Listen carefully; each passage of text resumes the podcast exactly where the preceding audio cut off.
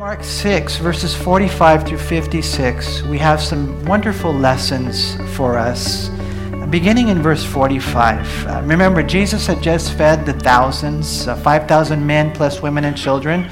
So maybe having fed about 15,000 people with uh, five pieces of bread and two fish.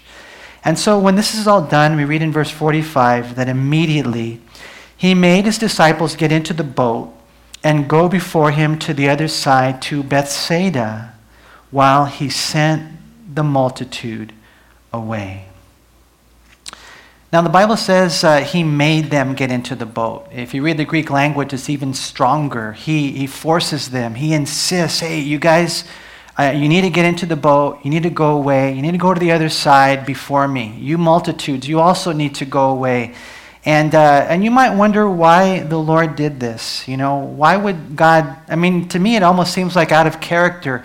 Normally, Jesus would invite everyone and he would just kind of hang out with them. But this time, he sends them away. And there's two reasons we're going to see as we go through our text. And number one is to protect them. To protect them. Because when you read the parallel passages, you read John chapter 6, you read Matthew chapter 14, Matthew, uh, John 6 14 especially, it explains that at least one of the reasons is because Jesus had fed the thousands, and um, so he, he, he informs us that the people understood who he was, that he was the prophet who was to come. You read that in Deuteronomy 18. But they wanted to make him king.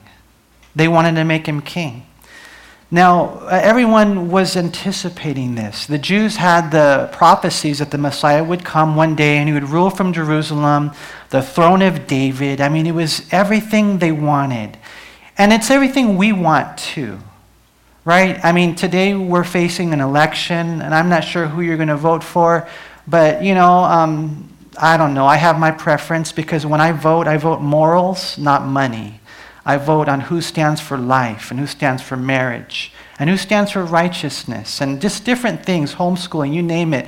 That's how I vote. But at the end of the day, I have to acknowledge the fact that in all reality, both these candidates, uh, they're not the answer to our problems, right? I mean, Jesus is the answer. You guys know that? And the Bible does say that one day he will come and he will reign in Jerusalem. It's called the millennial kingdom. So there's 300 prophecies in the Old Testament regarding the coming of Christ.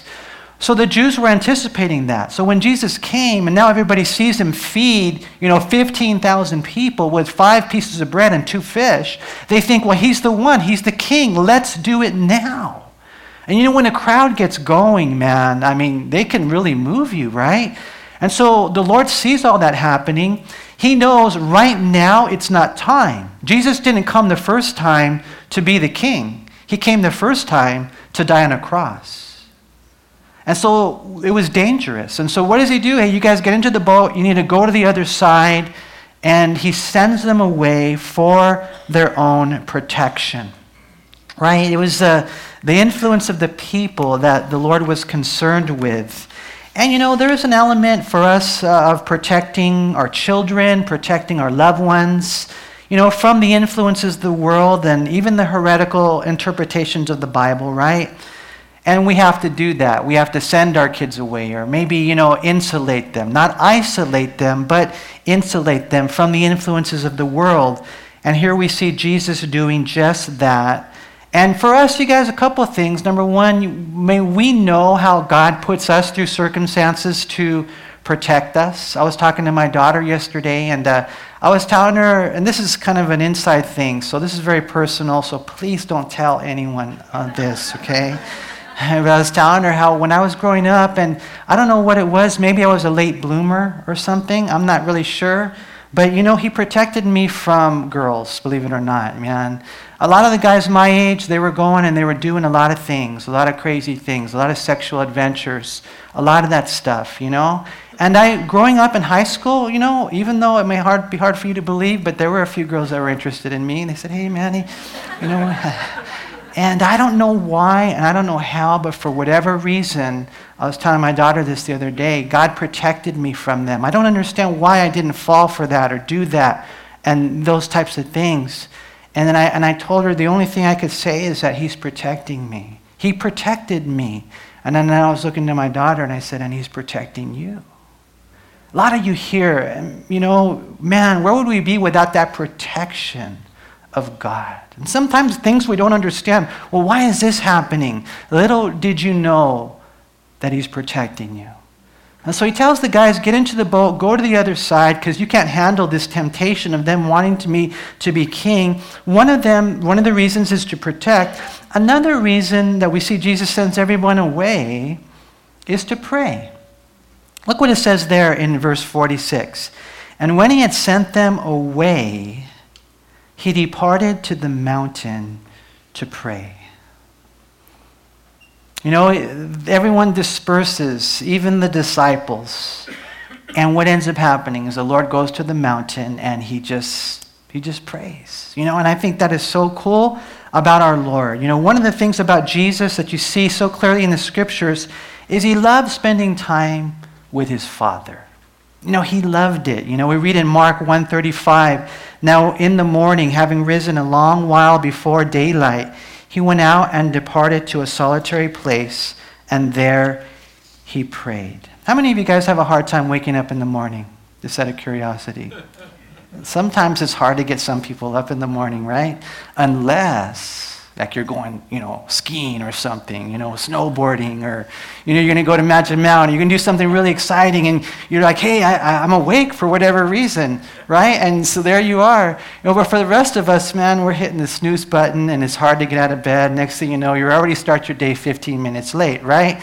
Jesus was so excited about prayer, about spending time with his Father that he would raise up, he would rise up before the sun, and he would go out and he would pray with his father. Uh, there's even times where he prayed all night. Luke 5:16 says he often withdrew into the wilderness and he prayed.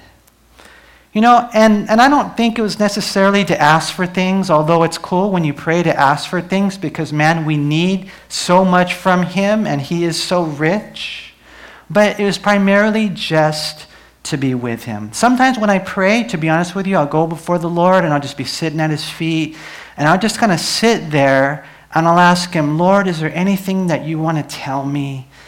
Maybe outside of my box that I put you in. Lord, how are you today? And I know that sounds weird, you know, but I, I have these conversations with God because, you know, yeah, I need Him and I'm lifting up my wife and I'm lifting up my kids and I try to lift up the church and, you know, I have my own struggles that I pray about, you know, but just, just spending time with Him. See, that's what the Lord did. And He would even send people away. Go away. Go away. Why? Because I got to be with my Father. And I think that's really, really cool. You know, uh, he taught us to do the same thing in Matthew 6 and verse 6. It says, But you, when you pray, you go into your room, and when you have shut your door, you pray to your Father who is in secret, and your Father who sees in secret will reward you openly. Okay, so let me ask you a question, honest question. How's your prayer life? How's your prayer life? And you're like, well, Manny, I don't really want to talk about that right now, you know.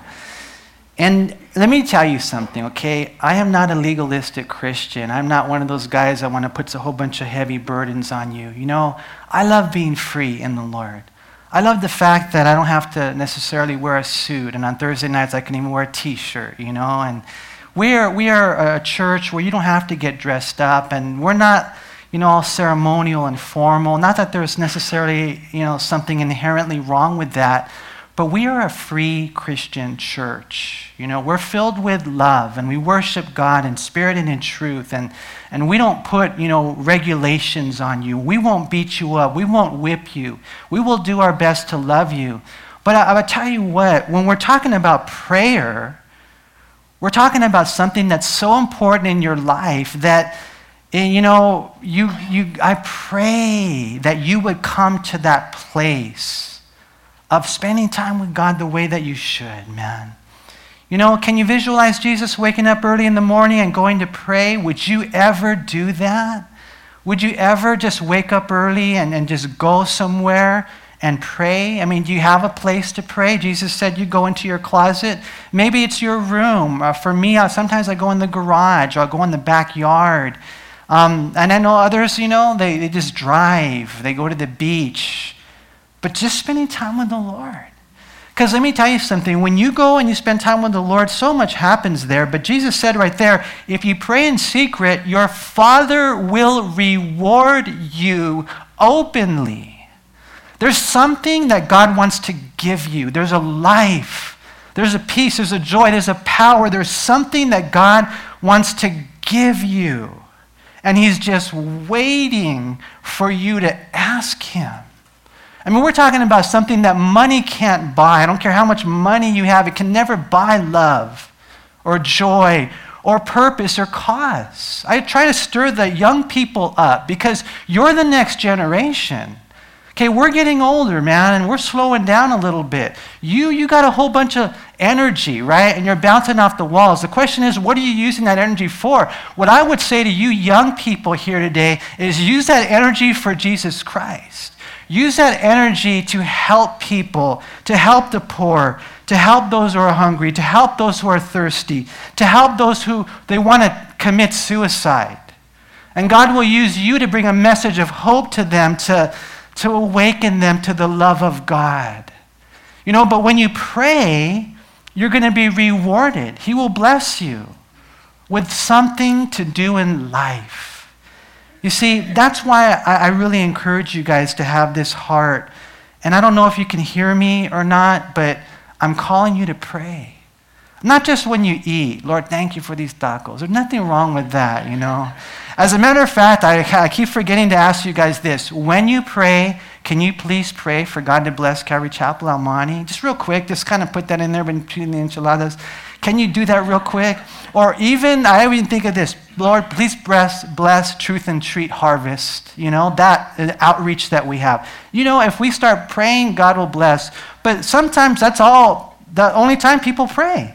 Oh, or when it's time to eat, you know, let's pray. Or every once in a while, we'll flick one real quick. You know, before I was a Christian, before I would go out the door, I would always pray. Did you know that? I would pray, Lord, help me this day to do everything according to your will and everything I think and say and do. In Jesus' name, amen. And I would go out the door.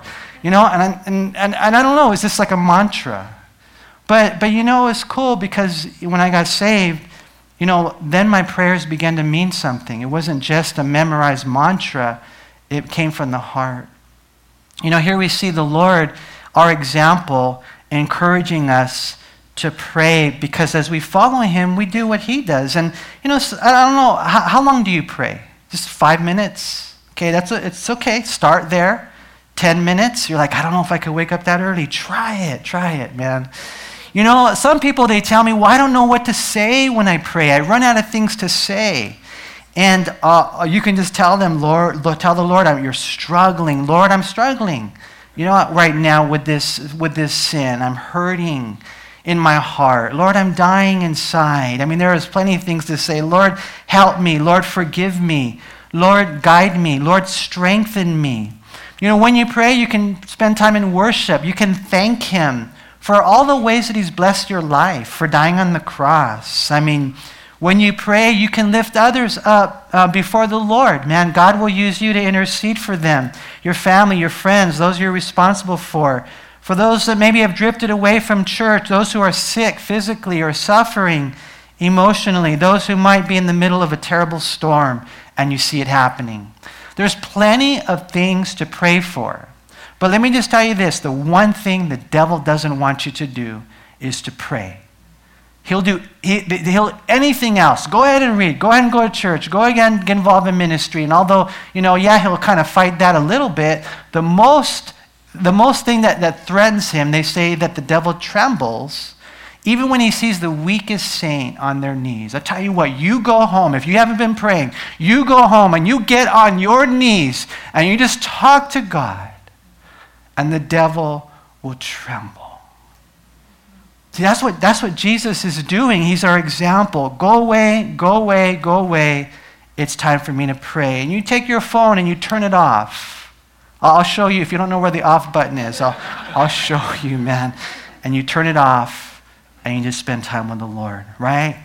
We know that Jesus prayed all night. In Luke 6:12, it came to pass in those days that he went out to the mountain to pray, and he continued all night in prayer to God. Have you ever done anything all night? Some of you here have partied all night. I remember doing my all-night party as a high schooler. How about praying all night? You're like, oh, Manny, I'm not there yet. you know, start working your way towards it because we see Jesus would do that frequently. And there's a beautiful illustration of this in the Old Testament in Genesis chapter 32, where there was a guy named Jacob, and the Bible says that he wrestled with God all night long. Now, the interesting thing, when you read Genesis chapter 32, it says that he was left alone and a man wrestled with him until the breaking of day. Any of you guys ever wrestle in high school? Any wrestlers here? One, two. Okay, good job. Um, wrestling is a tough sport. You know, no offense, but I wrestled in high school, and some of the football players would come out and then they would leave because it's very difficult. You know, you're there, you're exerting all your energy. When you're wrestling in high school, you're wrestling for six minutes. You have three two-minute periods, and it was it was so hard. Imagine wrestling all night long. That's what happened with Jacob, and so he's wrestling with God and the Bible says that it was kind of like a tie, like no one prevailed. And of course, we know it was God kind of being easy on him, right? I mean, because God could have pinned him just like that if he wanted to. But, you know, just wrestling all night long, all night long, until the very end, in the daybreak, it says that Jacob was holding on to him, and he says that he, uh, he won't let him go. He says, I won't let you go unless you bless me. That's kind of how prayer should be. Lord, I need your blessings. I need your strength. I need you to help me with my addictions, Lord. I need you to stir a hunger and a thirst inside of me. And so what was so cool, the Lord said, okay. And then he touched his lip and he kind of made him limp. I mean, touched his hip, made him limp. And then uh, he changed his name. He said, from this day forward, this day forward, I'm going to change your name you're no longer going to be Jacob. You're, now, you're going to be now Israel. Because, see, Jacob is the manipulator, is the conniver. It's the one who does things on their own human strength, right? Israel, the, it literally means governed by God. And as you pray, it's so cool. You know, um, you may, well, Lord might change that circumstance or that situation, but one of the best things is that when you pray, he changes you. He changes you. And that's what we need. And here we see Jesus here, our example, praying. And, you know, the so cool how he says, in, you know, the Lord, when he's talking to Jacob, you have wrestled with men and with God, and you've prevailed. And so, you know, prayer, communion, spending time with the Father, supplication, you're asking for needs, intercession, you're standing in the gap for others. And here's Jesus praying. So I have a hunch that's part of the reason he was praying is because of the fact that Jesus saw the disciples struggling. He knew all about the storm, that it wasn't just the wind, that they were going to go through some pretty bad weather that was motivated by the wickedness of the enemy. And that's what we read next, you guys. Look at verse 47. Now, when evening came, the boat was in the middle of the sea, and he was alone on the land. And then he saw them straining at rowing, for the wind was against them. Now, about the fourth watch of the night, so that's about 3 to 6 a.m., he came to them walking on the sea, and, and would have passed them by. And when they saw him walking on the sea, they supposed it was a ghost, and, and they cried out. For they all saw him and were troubled. But immediately he talked with them and said to them, Be of good cheer, it is I, do not be afraid.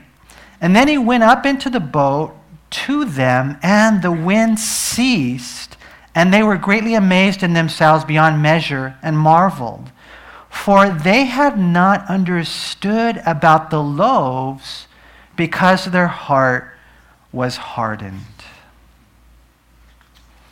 And so the Lord looks out. It's about 3 to 6 a.m., so it's in the wee hours of the morning. He's been praying all night long.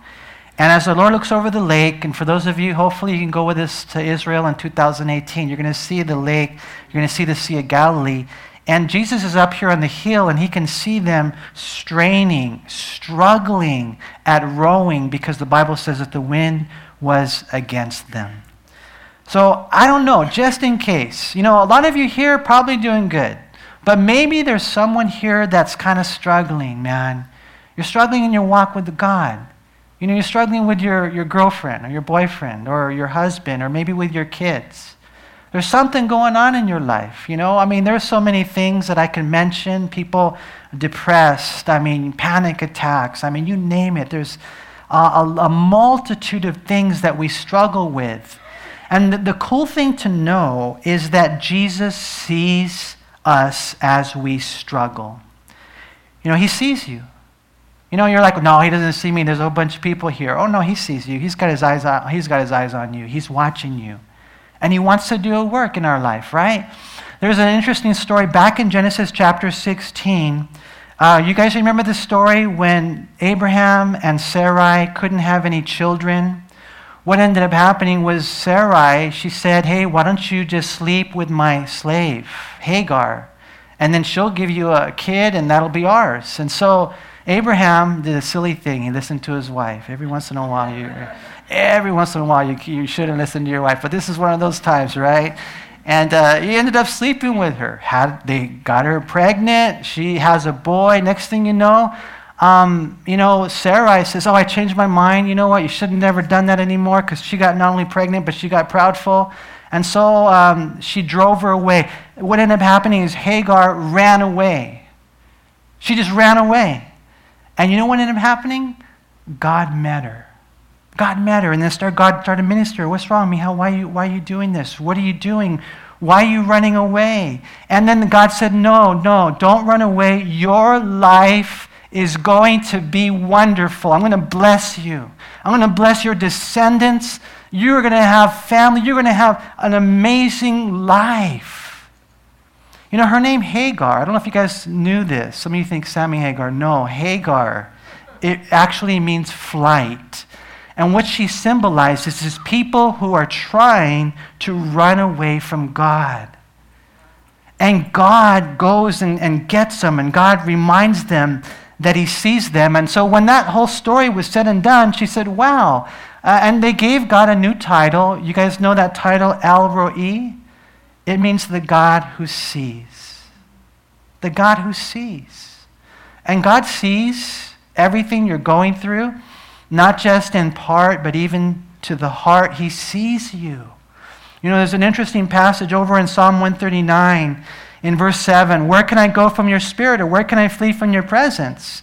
And Psalm 139 9, it says, If I take the wings of the morning and dwell in the uttermost parts of the sea, even there your hand shall lead me, and your right hand shall hold me. I don't know how it makes you guys feel, you know, uh, that God sees you. You know, some of you here, you're like, oh no, I'm in trouble, man. God sees me. Hopefully, it comforts you to know that He sees you. And not only why you're going through things, man, but to the heart of the matter. He sees us, and then what ends up happening, Jesus then goes to them, right? Notice we see that Jesus here, he actually walks on the sea. He goes to them on the water. And that's a good thing. It really is. I remember a while back, uh, we went camping, and uh, one day uh, we had this thing where we would, went to the lake and uh, we got into a, um, I guess it was a contest between the young guys and the old guys. And um, I was part of the old guys, believe it or not. And uh, and so we got into a boat, and I guess we were supposed to do these laps with a boat type of thing, right? And, um, and believe it or not, the old guys were winning until Henry and I got in the boat, man. And then when Henry and I got into the boat, I think there's a science to it, huh? Rowing, the oars and stuff. I don't know. At least I, I think there is. We didn't know whatever it was. And so, anyways, we're out there and we're, we're rowing like crazy. And just for whatever reason, I think it was demonic, man. The wind was against us, right? And, um, and next thing you know, I mean, I'm, I'm just fatigued. Henry's out. Henry's like this, man.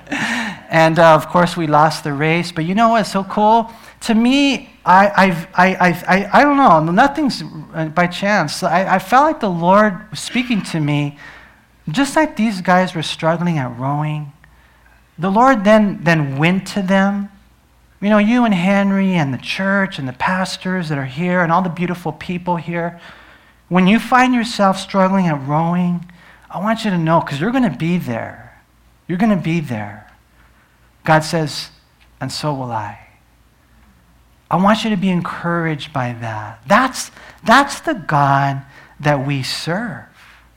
You know, here we know the storm was satanic, man, and it's impossible for any disciple or apostle, but not for God, because when you read the Bible, Ephesians 1 21 and 22, it says that all the, the forces of hell are under the feet of Jesus. He walks on them. See, they'll walk on you. But when you let Jesus in, then he walks on them, right? It's a picture of Jesus coming to us and, and caring. And something else that's really interesting here. Did you guys notice how it says he would have passed them by? Look at verse 48 again. It says, Then he saw them straining and rowing, for the wind was against them. Now, about the fourth watch of the night, he came to them, walking on the sea, and would have passed them by. Now, there's a lot there. But what do you think, man? What does that mean? You know, here they are struggling and rowing. Jesus sees them. He's been praying for them. He goes to them, and he would have walked by them. He would have passed by them. And there's a, there's a couple of things that I think are relevant in that. And one is this that, that they say in the Old Testament, this would be uh, what we call a theophany. That God, when he wanted to reveal himself to someone, he would pass by them. We read that in Exodus chapter 33, verse 19, and Exodus 33, verse 22. So it shall be while my glory passes by, that I will put you in the cleft of the rock and will cover you with my hand while I pass by. Interesting. We see the same thing in 1 Kings 19:11. He said, "Go out and stand on the mountain before the Lord, and behold, the Lord passed by." And those were situations where there was a couple individuals, they really wanted to see God. And God says, okay, this is what I'll do. I'll, I'll show myself to you. I'll, I'll pass by you. See, right now, the disciples still didn't know who Jesus was. It says in verse 52 because their hearts were hardened. Even though the Lord had done so much already, raising the dead, making the, the lame to walk, the blind to see, so many things, even feeding the thousands from seven pieces of food, they still didn't know who Jesus was. And so the Lord decides to come to them, and he would have passed them by. He wanted to pass them by. That's what it says in the Greek language, because he wanted to reveal himself to them. And that's very important for us. You know, John tells us that when Jesus got into the boat, they were immediately at the land where they were going. Here we read that when Jesus got into the boat that the wind ceased and Matthew 14 and verse 32, it says, And when they got into the boat, the wind ceased. Then those who were in the boat came and worshiped him.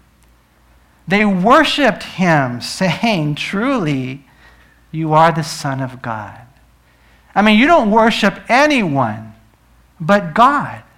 And what the Lord is doing in walking on water and defeating you know, the enemy and stealing the storm. And imagine that, immediately going to the place that they were supposed to go to, was he was revealing to them who he was. And that's very important for us to know. You know, Jesus walking on the sea to reveal himself. And also, it's interesting, uh, just so much here, to rescue them from so much, to rescue them from physical death, to rescue them from even the danger of doubt. Now, maybe you're here today and you're in a storm and, and you wonder why. You see, Jesus wanted to teach them a lesson on faith, and so he sent them into a storm. Maybe you're in a storm. He sent them full on, furious storm, and this time he wasn't going to be in the boat.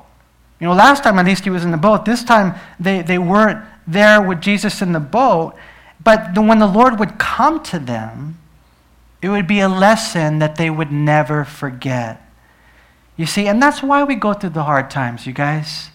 This is the thing that I want to encourage you in, you guys. As you go through the hard times and things get filtered through the sovereignty of God's will, and you can kick against the goads and you could resist it and you can say, God, why are you doing this to me? Or you can just let Him come to you. Let Him come, let Him walk to you, maybe ask Him to get into the boat and as you do that, you will see him flex his muscles. And you will grow. You want to know why you will grow? Because your understanding of God will grow. And that's the thing that we have to come away with, you guys. You know, it's really interesting, and you look at the different accounts in Psalm 107. If you guys could turn there, there's a really cool passage in Psalm 107.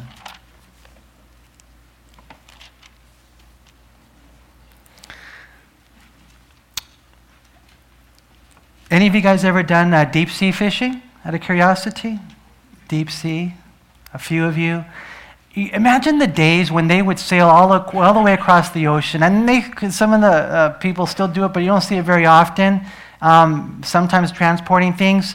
But you know, traveling from you know the states, United States of America to Europe, or maybe traveling like you know Columbus did, or different individuals, man, huge journeys. Imagine what they would see in the deep. That's what we read right here in Psalm 107.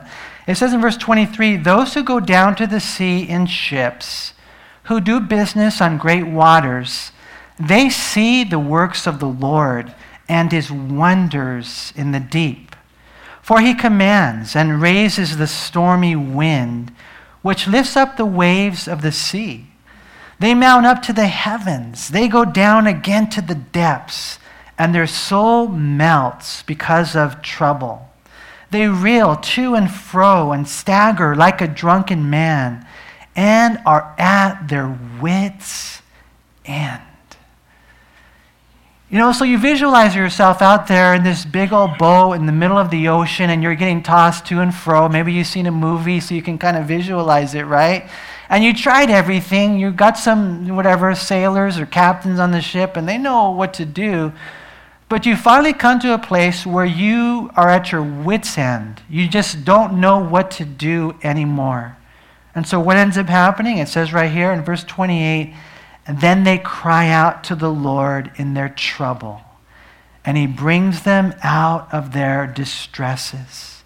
He calms the storm so that its waves are still, and then they are glad because they are quiet so he guides them to their desired haven. You know, and that's not just about sailing in, you know, the Pacific Ocean or the Atlantic Ocean. That's about sailing through life. You know, we go through situations where we are at wits' end and, and we don't know what to do anymore. And so we, we got one thing left, and it's prayer. You know, that's what happened to me when I was uh, 23 years old. I was doing everything that, you know, the world could offer me, man. And to be honest with you, I knew that I wasn't going to do well in life. And so I finally came to a place where I said, I'm not even going to try. But then Jesus Christ came into my life. It was a simple prayer. You know, I, I just said, Lord, save me. I need you. I need you to help me with my addictions. Lord, I need you to help me in my life. I, I, need you, Lord, to rescue me because I, I don't really have a cause or a purpose. And the Lord, He met me there.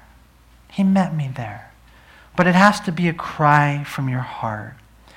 You know, Matthew 14, it talks about how when this whole thing happened, and I know a lot of you guys probably are familiar with the fact that Peter said, you know, Lord, if that's you walking on water, then bid me to come and walk on water. And, and the Lord said, Come. Imagine that, walking on water. How many of you here think we're going to walk on water in heaven? I don't know. They say there's no more sea, but I just have a feeling that there probably is somewhere in this universe. And I don't know. I don't know what heaven's going to be like. I know the most important part of heaven is Him. But imagine walking on water, you guys.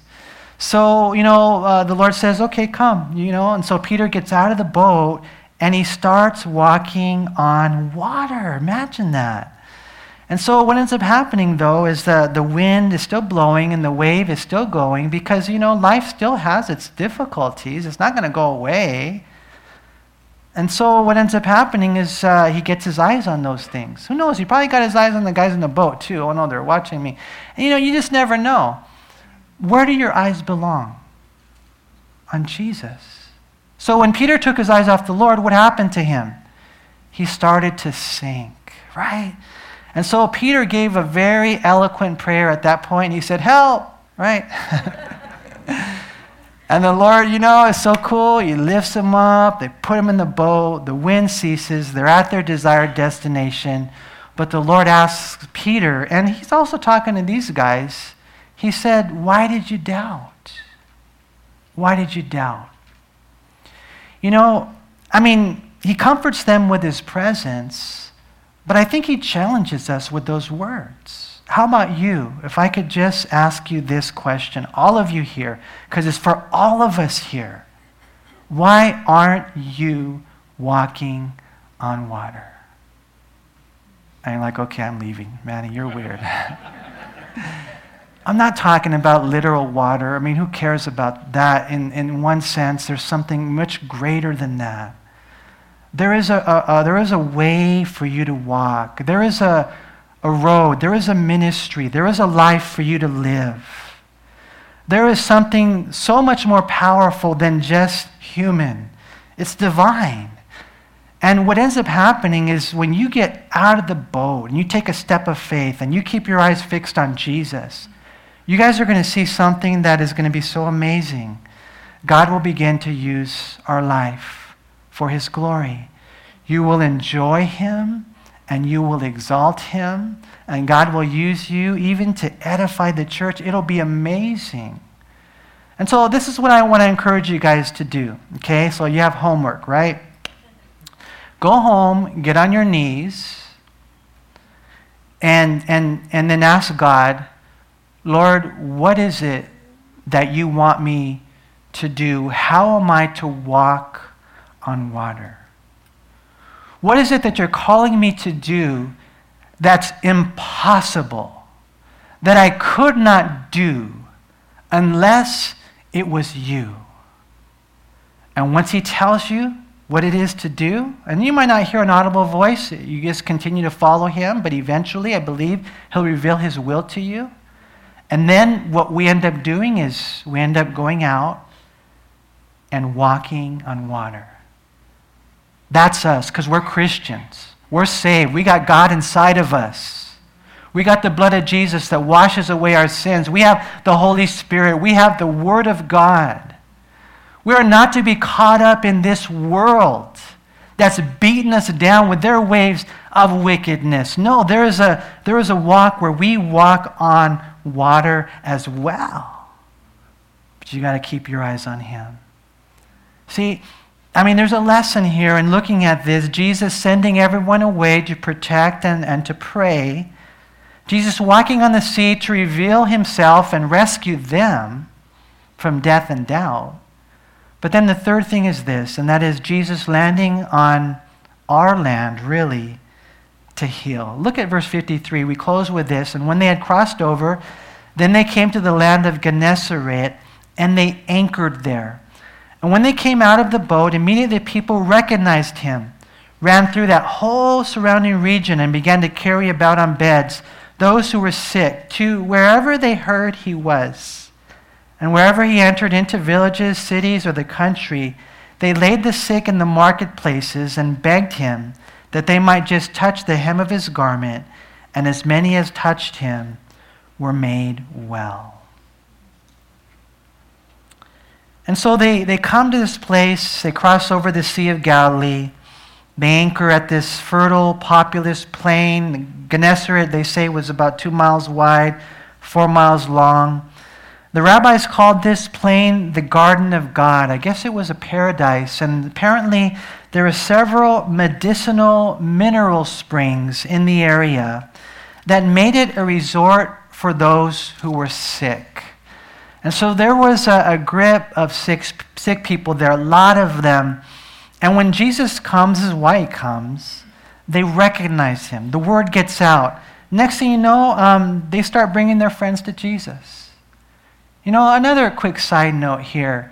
When was the last time you invited someone to Jesus? Yeah, sometimes it means you invite them to church. You know, and I do encourage you guys if you know anybody who's sick or suffering or lost or hurting, you know, go to them, invite them to the Lord. Maybe you might invite them to church service. You know, that's how I got saved. I was there one day working with a friend at Vons and we were stacking the apples. Real nice. I, I really like to do that. you know, my friend, though, he wasn't that good at it. He's just throwing the apples up like this, right? And so, anyways, he's all, hey, uh, uh, are you a Christian? And I said, yeah, I'm a Christian. He's all, what church you go to? And I wasn't really a Christian, but I told him I was. And then, and then I, he, I said, well, what church you go to? And, and he said, Calvary Chapel. And all he said was, you should come one day. And those, you should come one day, five words, change my life, save my life, five words. Maybe, like these guys, they're taking all the sick to Jesus. Maybe you can do that. Maybe you can invite someone to Him. Again, maybe it's to church. Maybe you just tell them about the Lord. And you know, if you're like, well, I'm not a theologian, I don't have all the answers, just tell them that they're a sinner in need of a Savior. They need Jesus. And God will use your life because there's a physical healing. And praise God, you know, wherever Jesus is, there's, there's no more funeral, right? The dead come to life, and there's no more sick, there's no more lame person, because he's there physically speaking, right? But so much greater than the physical on this side of time is the spiritual. And, and when people get saved, because I've seen lame men get saved, get the walk. I've seen that. And it is awesome. But it's not as awesome as when someone who, who can't walk spiritually, they begin to walk. They begin to walk with God. So much more important is that. And so they go, and you know, if they could just touch the hem of Jesus' garment, they would have the blue tassels down there, symbolizing the glory of God, symbolizing them humbling themselves. Man, if they could just do that, then the Bible says that they were healed. And you know, for us, you guys, I pray that we would know this is God's heart for us, man. Maybe you're here today and you're one of those who, you know, you you need healing. I want to encourage you. It's a good way to end the study. Uh, it, you know, you come to the Lord and you just say, Lord, I need you. Lord, I want you to touch my life. I'm struggling in whatever area it might be, and God will meet you here. You know, when I got saved in 1989, it was August 20th, 7:37 p.m. No, I'm just joking. I don't know the exact time. I do know the day. Okay, instantly I was healed of uh, profanities. I, I, didn't cuss anymore. I didn't drink anymore. Didn't smoke anymore. You know, I, I waited until God, you know, saved me for different things. I mean, He radically changed my life. God wants to do that with some of you today but you have to make that decision to follow Jesus Christ. You know, you're there and you're struggling at rowing and his life is tough and if you want to, you'll stay there and you'll uh, you know, you'll be lost. You'll be doomed without Christ. Right? But here's the thing. He ends up coming to you, right? He comes to you. And he offers his love to you. Let me, let me close by, by singing a, a song real quick. I'm just joking, I won't do that. yeah. There's a song by uh, Marvin Gaye and Tammy Terrell. I goes, think it goes back to 1967. Uh, bad grammar, but, but it's a good message. It's called Ain't No Mountain High Enough. Ain't no mountain high enough. Ain't no valley low enough. Ain't no river wide enough to keep me from you. See, that's Jesus. You know, there's a stormy sea. You're right in the middle of it, man. The devil's, it, it, it won't stop him from coming to you. But how about if we turn it around? Would you be able to say that to Jesus? There ain't no mountain high enough, ain't no valley low enough, ain't no river wide enough to keep me from you. I tell you what, when those two things intersect, you will experience the power of Almighty God in your life. The Bible says, as many as received him, to them he gave the right to become children of God. And even sometimes as, as Christians, there's the times we read it over and over again in the Bible. There's those times of rededication and recommitment. And so if that's you, you're here, you're hurting, you're, you're, you're, you, need, you need Jesus' touch, maybe for the first time, or just uh, again, something's going on that's heavy in your life. As we close the service, I pray that you would respond to the way that He wants to work in your life. And I pray that today would be a new beginning.